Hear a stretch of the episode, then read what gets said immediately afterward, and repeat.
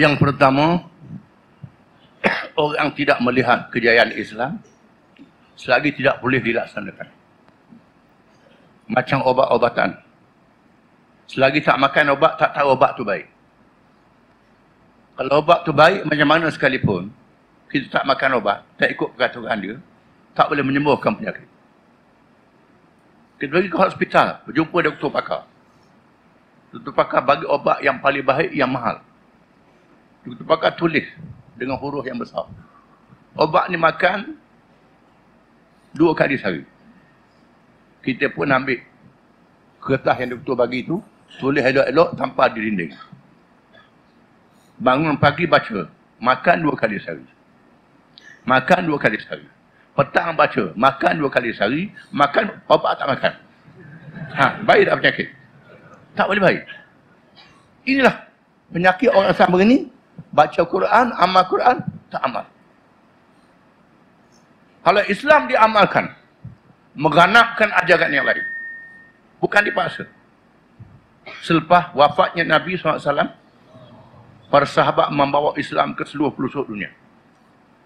Kalau saudara lihat peta dunia yang dimasuki oleh orang Islam. Orang Islam masuk walaupun dihalang oleh tentera kuasa besar dunia. Kalah tentera ini.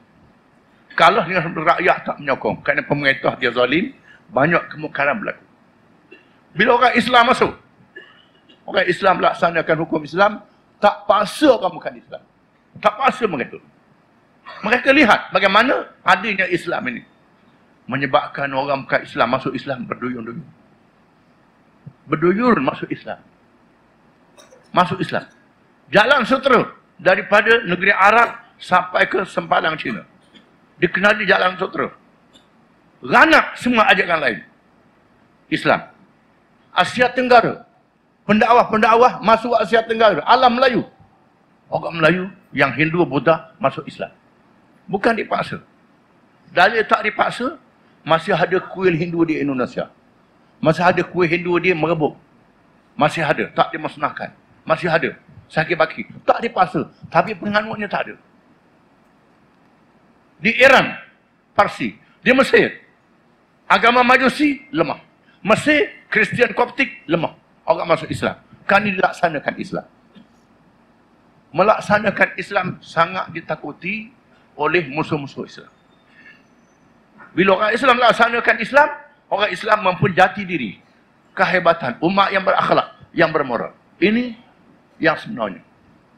Oleh kerana itu, bila kita nak mencapai kemerdekaan, kemerdekaan yang dipaksa, apabila bangsa-bangsa Asia dan Afrika yang dijajah, digunakan untuk menolong pihak berikat dalam perang dunia yang kedua kuasa besar barat menentang Jepun, Jerman dan Itali. Yang banyak mati orang Melayu, orang Gorkha, orang Panjab, orang Bengali, orang Arab, orang Indonesia. Askar British tak banyak mati. Dia lari baliknya. Ini. Yang banyak mati. Untuk memberi semangat kepada penduduk tanah jajahan ini, dibuat perjanjian Atlantik, Atlantik Charter. Yang menjanji kemerdekaan kepada negeri yang dijajah. Bila Jepun, Jerman, Itali kalah, mereka mesti beri kemerdekaan. Apa lagi di tubuh bangsa-bangsa persatu. Diisytiharkan hak asasi manusia. Perlu beri kemerdekaan. Tetapi kemerdekaan itu telah dirancang. Bagi orang Islam, mereka merancang kemerdekaannya jangan sampai Islam memerintah. Boleh merdeka, Islam yang memerintah di Mesir, di Indonesia, kata-kata. Ini kata-kata. Di Indonesia, yang berjuang kemerdekaan, Depo Negoro. Tengku Cik Tedo, Sultan Hasanuddin, kumpulan-kumpulan Islam. Bila merdeka Indonesia, Presidennya Soekarno. Negeri Arab, yang berjuang kumpulan Islam. Bila merdeka, dia beri kepada mereka yang dididik oleh Barat untuk menguruskan agenda dia. Bila tanah Melayu nak diberi kemerdekaan, tahun 57. British telah menggubal perlembagaan persekutuan. Dengan mereka menubuh Suruhanjaya Red. Mengambil sempena Lord Red, pengerusi Suruhanjaya ini. Anggota Suruhanjaya ini semua daripada luar. Tak ada orang sini pun, seorang pun. Daripada British, Australia, daripada dua orang, India dan Pakistan, yang fikirannya barat, bukan fikiran Islam. Bila mereka gubah perlembagaan ini, mereka buat perapidahan raya untuk kemerdekaan tanah Melayu. Kerana mereka mahu demokrasi. Bila buat pilihan raya, Perikatan menang 51. Pas satu kursi. Kongres Jamaat Tuan Hussein. Satu kursi saja. Dan dibuat perbincangan untuk kemerdekaan. Kumpulan-kumpulan Islam. Sama ada dalam PAN. Termasuk kumpulan Islam dalam UMNO. Sama. NGO Islam. Telah menghantar memorandum kepada Suruhanjaya untuk meletakkan Islam di dalam perlembagaan. Akhirnya mereka bersetuju. Ini kerana keputusan pilihan raya. Demokrasi. Wakil-wakil rakyat. Bersetuju meletakkan Islam dalam perlembagaan. Mereka setuju. Letak perlembagaan kita. Islam adalah agama persekutuan. Tetapi. Agama itu mengikut bahasa Inggeris. Religion. Bukan ad-din dalam Quran. Religion. Agama yang kuasanya terhad. Itu mengikut kepahaman mereka disebut dalam sahaja. Tetapi tak dihura dalam perlembagaan. Dalam minit mesyuarat ada agama dengan kuasa tertentu. Dalam perlembagaan Islam agama persekutuan. Kemudian agama lain bebas.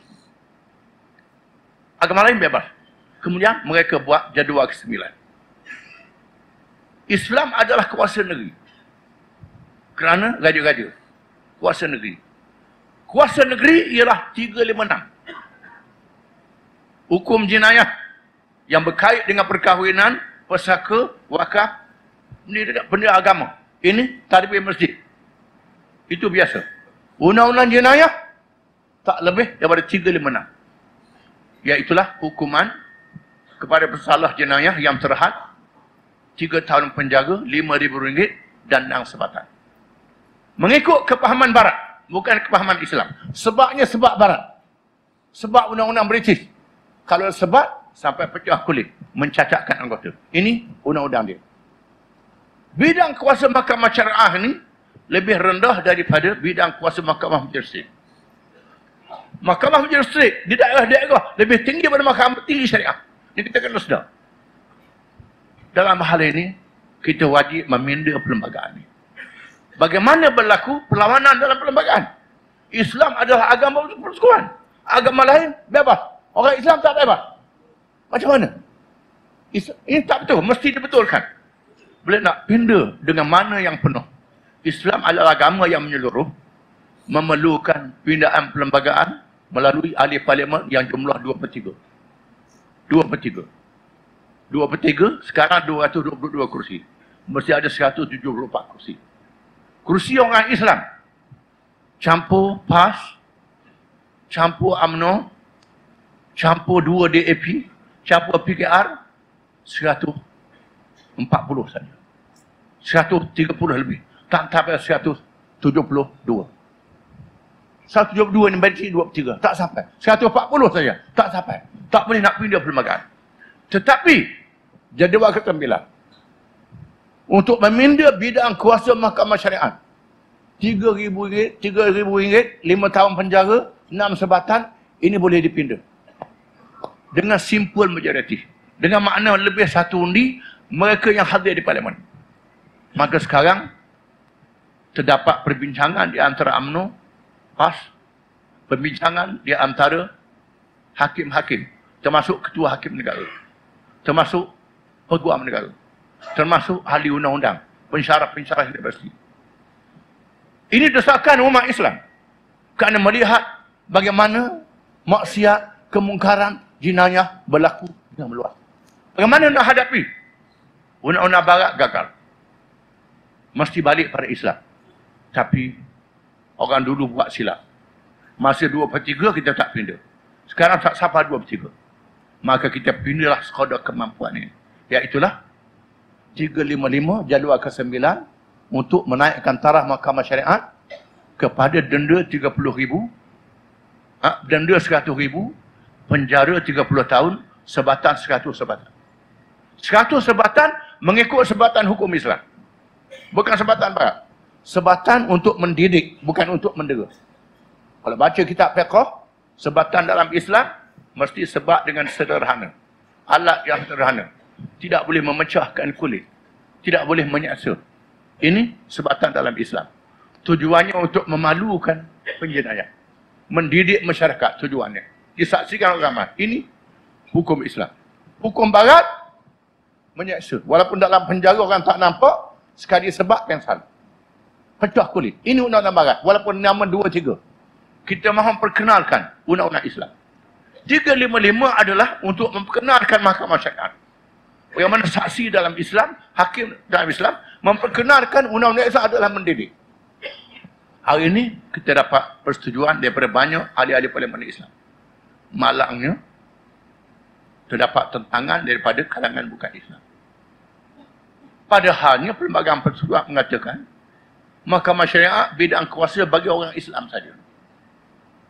Tak ada kuasa orang bukan Islam. Ini mahkamah syariah yang berhenti buat.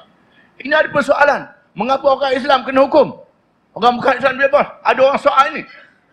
Mereka tak faham. Hikmat. Ha? Ayat Quran mengizinkan. Ha in ja'uka fahkum bainahum aw arid anhum. Ini ayat diturun di awal Islam. Tuhan kata, wahai Muhammad, kalau orang bukan Islam datang, kamu boleh hukum. Dan kamu boleh biarkan mereka dengan hukum mereka sendiri. Ini ada ayat Quran mengatakan begitu. Oleh kerana itu, ulama mengatakan, orang bukan Islam boleh diberi pilih. Pilih. Maka kita terima perlembagaan maka masyarakat untuk orang Islam saja. Kita terima dulu. Bila orang Islam kena hukum, kita kena sedar. Menjagakan orang Islam tak berani buat maksiat. Orang Islam jadi baik. Orang Islam jadi terdidik. Orang Islam jadi model pada orang lain. Ini. Tentangan orang bukan Islam. Kita telah memberi keterangan.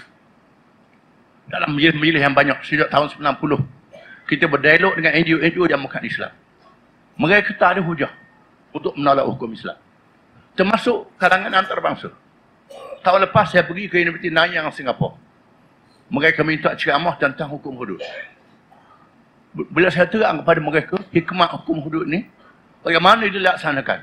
Sebagai satu contoh pernah berlaku zaman Nabi SAW bila seorang bersalah yang terlalu kurus terlalu uzur. Dia buat salah kena hukum 100 sebatang lalu sahabat itu wahai Rasulullah kalau dia sebat akan menyebabkan mati mudarat. Rasulullah kata ambil 100 batang ranting pukul sekali saja. Sampai begitu sekali. Ini mendidik untuk memalukan dia. Sampai begitu. Hukum Islam. Bila mendengar, oh ini rupanya. Tak ada salah. Tak ada salah untuk bantah. Ini dinayang ini mesti. Tak ada salah untuk nak bantah syariat Islam. Malangnya, yang ada di sini masih bantah. Kita mendapat maklumat. Mendapat maklumat. Mereka bimbang sekiranya syariat Islam ditunjukkan, orang bukan Islam akan pilih undang-undang Islam. Ini menakutkan mereka. Contohnya, saya dimaklumkan di Aceh. Kerana undang-undang Aceh, orang bukan Islam diberi pilih. Kita tak ada pilihan, tak ada hukum bukan Islam. Aceh diberi pilihan. Bila orang bukan Islam ditahan kerana kesalahan kesalahan akhlak. Mahkamah sibil menghukumkan tiga bulan penjara. Mahkamah syariah hukum 30 sebatan. Sebatan dalam Islam. Macam sebab murid-murid sekolah. Orang muka Islam, ditanya, kamu pilih yang mana? Kalau masuk penjara 3 bulan, lama 3 bulan ni. Ha, ini tak bertemu dengan anak isteri. Kalau 30 sebatan ni boleh tahan sekejap je, malu je sekejap. Lepas tu boleh balik rumah. Mereka pilih Islam. Ini sebenarnya mereka bimbang. Kalau Islam dilaksanakan, pengaruh Islam akan berpengaruh, akan berkembang. Alhamdulillah, kita telah melakukan kempen di seluruh pelosok negara. Melibatkan semua kalangan. Cumanya kita nak tunjuk kepada dunia, kepada orang bukan Islam yang menentang, bukan semua orang bukan Islam menentang. Ada bukan Islam yang menyokong, ada. Nak tunjuk pada bukan Islam ni, kekuatan orang Islam berpadu membina kekuatan. Mereka kena sedar Malaysia ni 65% orang Islam. Orang bukan Islam 35%. Mereka kena sedar. Sudah tiba masanya hak orang Islam diberi mengikut perlembagaan. Wallahu a'lam.